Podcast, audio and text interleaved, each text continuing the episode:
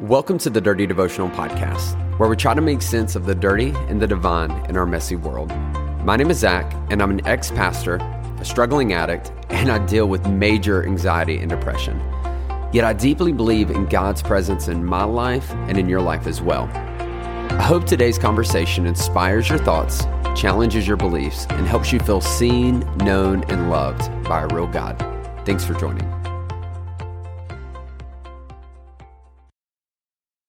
What's up, my dirty, dirty family? Welcome back to Dirty Devotionals, a podcast that, listen, every time we talk, I try to be real. I try to be honest. I try to help you feel seen, known, and loved by real God. And today is no exception. Regardless of whatever in the world has brought you to this place, to this devotional episode 275. It's crazy. We've been doing this 275 times. It's absolutely phenomenal and I love it. But whatever brought you here, I love you. I appreciate you. I hope that you're feeling blessed and favored and maybe you're not. And I hope maybe by the end of our time together over the course of the eight next 8 to 10 minutes that uh, you will find that you will feel a little bit better about your life because I believe that um, you have a purpose that God wants to do something so absolutely phenomenal in your life. And um, yeah, I really do believe that. And so thing I want to talk about right before we jump into devo- the devotional is I know many of you listening to this, um, you you have shared, you have talked about how this podcast has helped you, and if you are not plugged into our community, you're missing out. You really are. Um, we have a private Facebook group. If you look at the show notes, there's a link for it. You have to request access for it. It's important to know. And you have to answer the questions. If you don't answer the questions, I can't let you in. Um, I need to know that you listen to this podcast, that you value this idea of being seen, known, and loved. And we have that. It's 100% free. It's a great place to share um, kind of your thoughts about the episode. It's a great place to share uh, prayer requests, things that you're going through, things that you are um, need help with. It's a great place to encourage one another, to share triumphs. I love it. I absolutely love it. I love my dirty family. It's a great way for me to be able to connect with y'all on a more personal level. And if you're not in there yet, you should because you're missing out. And so if you enjoy being a loser and not being a part of a group, then fine, don't join it. But if you love it, come be a part of it. We're going to dive into today's dirty devotional. We are going to be back, in Matthew chapter 5. Uh, we're working through the Beatitudes, or uh, the Beatitudes, the Sermon on the Mount, which is Jesus' longest sermon. We've been slowly working through each pericope or section of the Bible, and we are now in Matthew chapter 5, 17.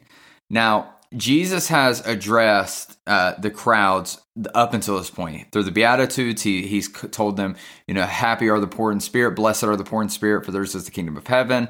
Um, we talked about how Jesus has looked at them. He said, "You are the salt of the earth. You are the light of the world." And in verse 17, Jesus' sermon takes a little bit of a turn, and it could be a little bit uh, discouraging to read, nonetheless. And so I want to read it for you, and then I want to talk about it. It's Matthew chapter five verse 17 through 20. It says this Do not think that I have come to abolish the law or the prophets. I have not come to abolish them, but to fulfill them. So when Jesus is mentioning the law or the prophets, he's talking about the Old Testament. Um, at this time, he's talking to what partially would be a Jewish crowd who know the Old Testament inside and out. And people have been talking about how Jesus is a little bit um, progressive in some of his thinking. Some he's saying he's thinking, hey, like um, Jesus is above the law and he's separate from the law. And he starts right here and he says, hey, these things you've heard about me, um, I haven't come to overtake the law. I haven't come to get rid of the law, um, but I've actually come to fulfill them.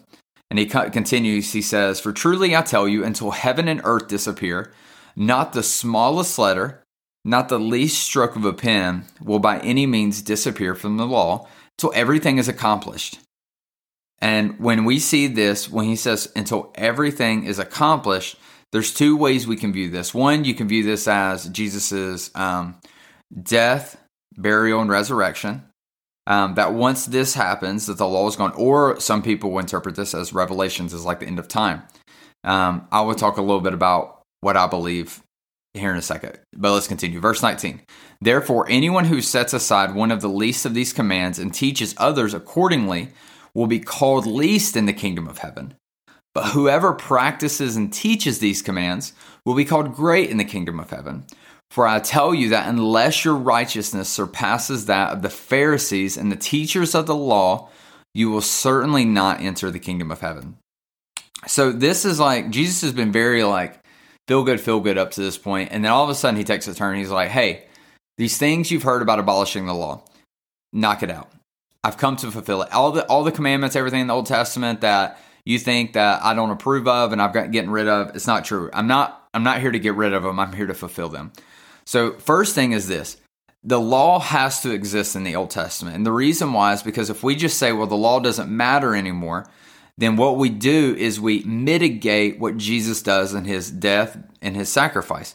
Jesus lives a perfect life. He lives the life we couldn't live. And so, what Jesus is doing here is he's saying, hey, all these laws that none of you could keep, because the Bible tells us the law shows us that none of us are righteous, I am that.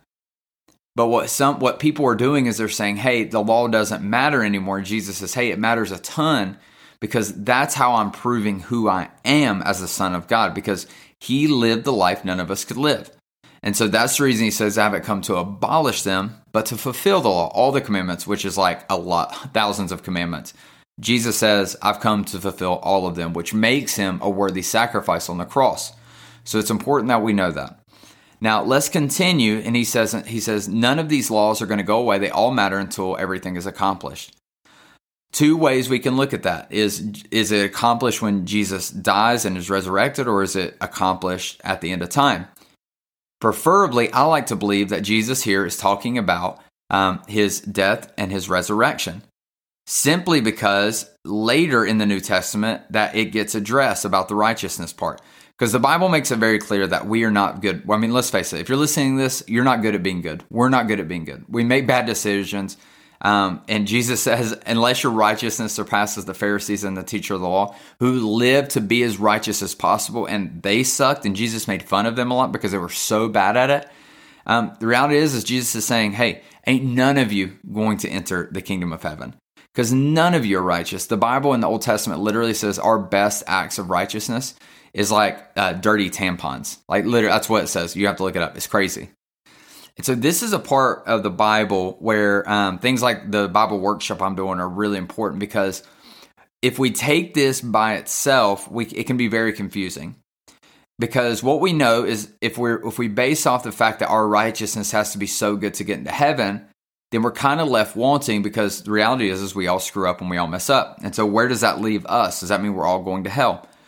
If we look after Jesus' death, and resurrection, and we look to the epistles, which is the church getting started, specifically the book of Romans. So the book of Romans is a is Paul writing to or uh, Peter Paul yeah Paul writing to the church in Rome, talking about Jesus's death and resurrection. And in chapter three, verse twenty two, it says this: it says, "We are made right with God. We are made righteous, just being right with God." By placing our faith in Jesus Christ. And this is true for everyone who believes, no matter who we are, no matter what we've done. And so, what Paul says in Romans is hey, none of you were righteous before, but because of what Jesus has done, by trusting in him, you can be made righteous so that no matter who you are, you can enter into heaven. And it's important that we read this. And so, Jesus at this point in his sermon is he's saying, Hey, we can't get rid of the law because I have to fulfill the law. If I don't fulfill the law, then my death doesn't matter. My sacrifice doesn't matter. My resurrection doesn't matter. Because because Jesus lived the perfect life and he fulfilled all the commandments, he was right with God. He was the epitome of righteousness. When Jesus resurrected, and he opened the door for us to put our faith in him, we are made right with God because of his sacrifice. Jesus makes us makes all of us righteous through that relationship. And so as we read this, here's what you need to know. It is not about what you can do. It's about what God has done for you, specifically what Jesus has done for you through the cross. You're made right with God not by your righteousness, but by Jesus' righteousness. By putting your faith and trust in Him, those sins are not only forgiven, but you are made right with God. And we get to live our life from that place, from a place of strength, not from weakness, because we have God with us and in us. Again, Romans chapter 3 we are made right with God by placing our faith in Jesus Christ. And this is true for everyone. You need to listen, that word's important for everyone who believes, no matter who we are. Let me pray for you. God, thank you for today. Lord, thank you for verses like this that can just be so freaking confusing. Um, but Lord, thank you for clearing it up in other verses. Um, Lord, this is one of those times where the Bible's difficult.